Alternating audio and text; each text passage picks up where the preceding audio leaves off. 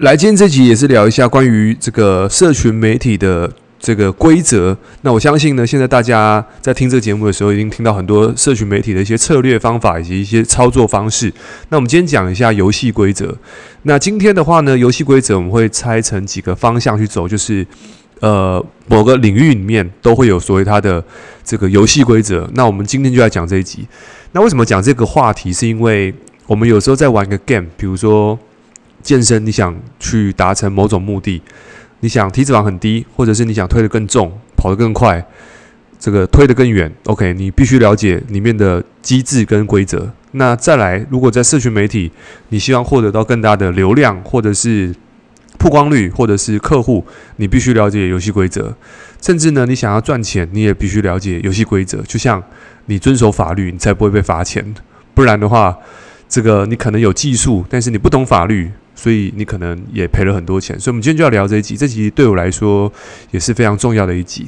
好，首先，呃，如果你是正在这个开车的朋友听的朋友呢，那特别感谢你在过去一路的支持。为什么这样讲？是因为在最近这个很多的网友在这个 IG 私讯我，因为我现在统一的导流有问题都要私私讯我都在 IG 嘛，然后收到非常多的人的支持，说，诶，这个对他们来说。这个有一个个人成长的陪伴，然后他们多半都是在交通的时候、开车的时候这个收听的，所以这也是我在录制 Podcast 当中，我觉得这个很有力量的一块，所以感谢你们的支持，希望也很开心对你们有帮助。好，首先的话呢，呃，我们先讲一下关于社群媒体的部分哈，因为大部分人现在如果你在听 Podcast 的人，呃，我正在猜想你可能。有一部分的时间，可能 maybe 两个小时吧，一个小时到两个小时，你可能在用 FB，你可能用 FB 在创业，甚至在在在做在做生意。哦，这个族群是有。那我先想象一下，现在 FB 的情况下，我们都说演算法不断在修正嘛。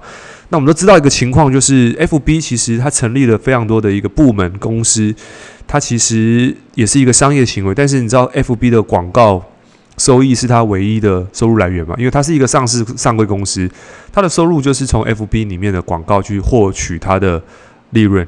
所以无非的，今天我们今天看 Netflix，我们要付费，因为它制作更好内容。所以这个就是一个 一个企业里面，我觉得很重要一环，就是到底什么是付费？付费好还是免费好？因为这个地方会产生一个蛋生鸡，鸡生蛋的问题。如果今天免费了，那我钱从哪里来？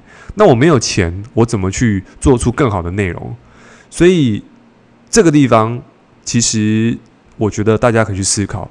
有时候在我们的商业当中，或者在我们事业当中，我们一直想提供免费的东西，但是如果你的事业体里面太多的免费的东西，我觉得有时候也要去做一个警示：是免费的东西代表有人付费，那是谁付费呢？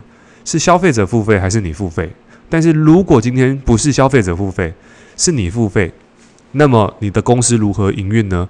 你请的小编，你请的工程师，或者是你团队里面请的人，你要用什么付给他呢？所以这个地方，我觉得付费跟收费之间一定要有一个平衡，不能完全都是免费的。好，那我们拉回来，就是说，FB 基本上它是透过收费。它目的很简单，就是要你去投放广告嘛。因为很简单，就是它搭建了一个平台，它让使用者在上面。所以，如果你今天要让你的传播的这个等级或扩散率更高，那么就是要懂游戏规则，就是它要你付费，就这么清楚。在任何平台都是这个样子，就是你付费你就有流量。OK，但是呢，有没有什么方法是可以不付费，但是可以让你的曝光率变高？诶，其实是有的，就像是。这个游戏规则是一样的。好，那什么是游戏规则？FB 游戏规则就是，它在早期，它其实它的设计就是希望让你的社群里面的品质能够有一个所谓的社群的感觉。什么意思？就是各位去想，如果今天大家都在大家都在这个 Po 文的时候，那么其实如果你今天 Po 广告，广告太多也不行。所以你看哦，当广告大家都在投广告的时候，你打开广打开 FB，全部的人都在投广告，那你就不想用 FB，因为你的朋友都不见了。所以 FB 为了要去控制这个行为，它不会让广告的篇幅出现在你版面太多，可能有，但是它会控制。所以这个时候呢，当大家都在 FB 想要去投广告的时候，你要能够出现在版面，那是不是你就等于说，因为大家都在这样想嘛，大家都在想我要在 FB 投广告，那是不是你为了要争这个版面，你必须用更高的方式？所以在 FB 里面，它有个方式叫竞价，FB 的方式叫是竞价，竞价就是竞争的竞，谁的价格高，当然谁就可以优先打出来次数，谁就能够曝光。OK，所以以现在来讲，你去看到，在这个传统传统还没有。传统媒体以前都还在还在网络还在传统电视的时候呢，他们还没有去这个往所谓的 FB 广告去投投放。OK，那个可能是四五五六年前的事情。但是我想说的事情是，现在有谁还会在网络上看电视？现在谁还会在网络上看广告？都不会了。所以你看这些传统媒体，或者是这些在在网络上传统有影响力的人。或者是公司，他们也在 FB 投放广告，所以想当然的，你 FB 的广告成本一定会变得更高。所以当大家都知道这件事情之后，那好，那是不是没戏唱了？也不是。我们知道它其实它的目的是在于社群的感受度，所以什么样的方式可以让你的 FB 的这个贴文的扩散率更高？我觉得几个它的机制是这样子，各位可以把它记起来，就是你的分享。大于你的留言，大于你的按赞，也就是说，你这篇贴文里面呢，如果分享的次数是高的，或者是那这你的分享次数如果很多，那 FB 的机制就是认为，诶，这个东西它具有所谓的社群的功能，也就是说，因为你去想嘛，什么东西会一直被分享，代表说它的内容一定是很好的，不然不会有人分享，所以它透过分享的这个次数。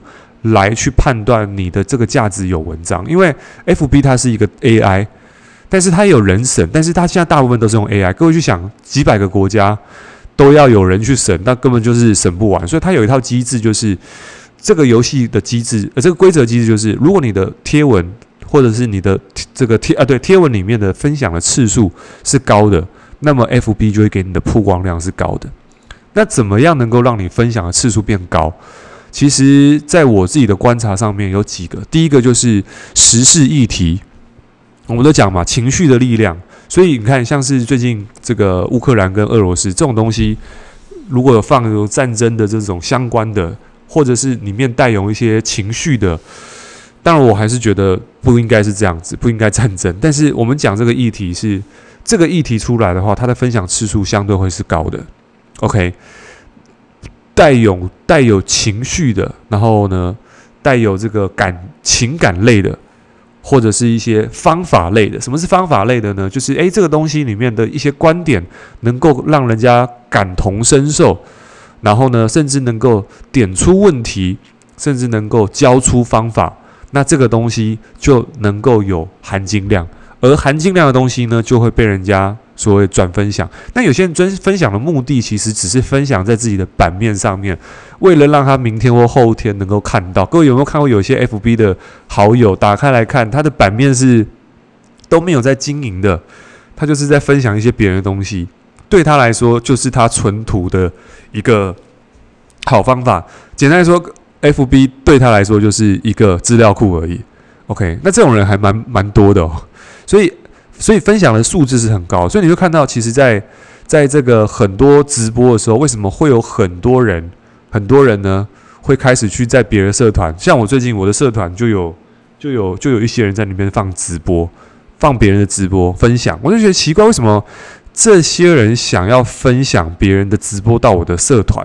后来去看，就是因为这些人分享有机会可以抽到和牛，抽到这个所谓的发财金。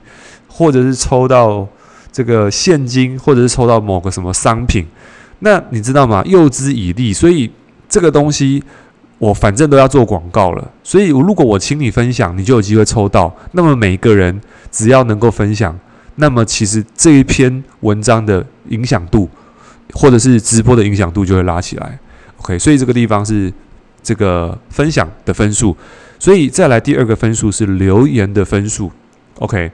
那留言是什么？就是比如说你这篇贴文或这一则影片底下很多人留言，那么它的权重分数也会蛮高。因为对于 AI 的判断来说，诶，这个东西有人讨论，代表它是有内容度的。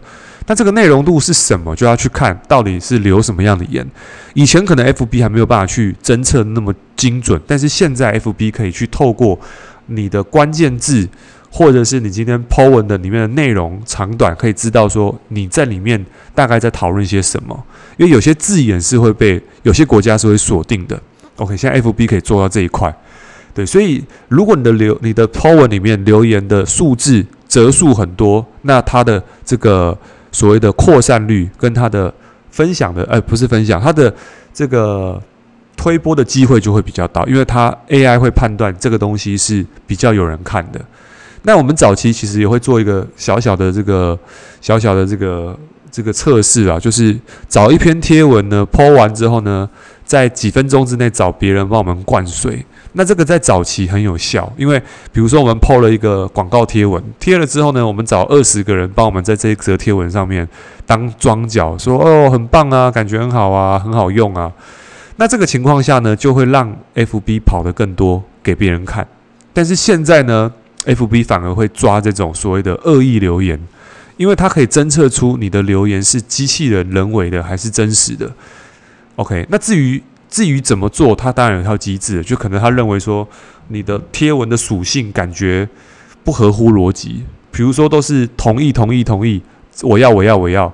那这个情况下呢，他可能也会判断出，诶，这些东西都是从外部连接进去，而不是从自然推波，就是它不是从自然流量产生的留言，而是透过。这个外部连接产生的留言，那 FB 就可以判断出这个东西是你拿连接给别人，叫别人灌水的，所以这个地方他也抓得出来。而 FB 针对这种机制，它就会有所谓的警告性的、惩罚性的这个惩罚性的这个这个东西，比如说它就会在广告或者是他在后台。通常是在做广告的时候，他就会给你警告说你违反了什么原则。那严重的话，可能除权，或者是这个禁用广告，或者是不能发言。所以现在 FB 现在很会抓这种东西。像我自己的广，我自己的 FB 就是被这个列为苦主了。那这个我们因为为什么我知道？因为我常干这种事，以前常干这种事，所以被 FB 罚了很多次。所以这个地方就是我跟 FB 现在无缘的地方，就暂时无缘了，因为。它的规则太多了，而现在如果说你侵你你你违反他们规则的话，其实要审核什么很麻烦，你还要看证件，确保是你本人什么的。OK，所以这是 FB 现在的部分。那再来就是暗战，那暗战的部分的话，其实它的分数其实是低的。但是各位要知道一件事情，现在各位知道吗？光你按赞里面，如果你按住赞，里面打开来会有爱心、笑脸、哭。这些东西叫做情绪的赞，而这些情绪呢，也会有不同的分数。那各位猜猜看，哪一个情绪的分数是最高的呢？好，答案是愤怒。OK，所以这为什么之前在 FB 的这个里面有个告密者，还是叫什么者，反正就是出来控告 FB 公司，他们善用散播情绪的力量来获取利益，就是因为当你。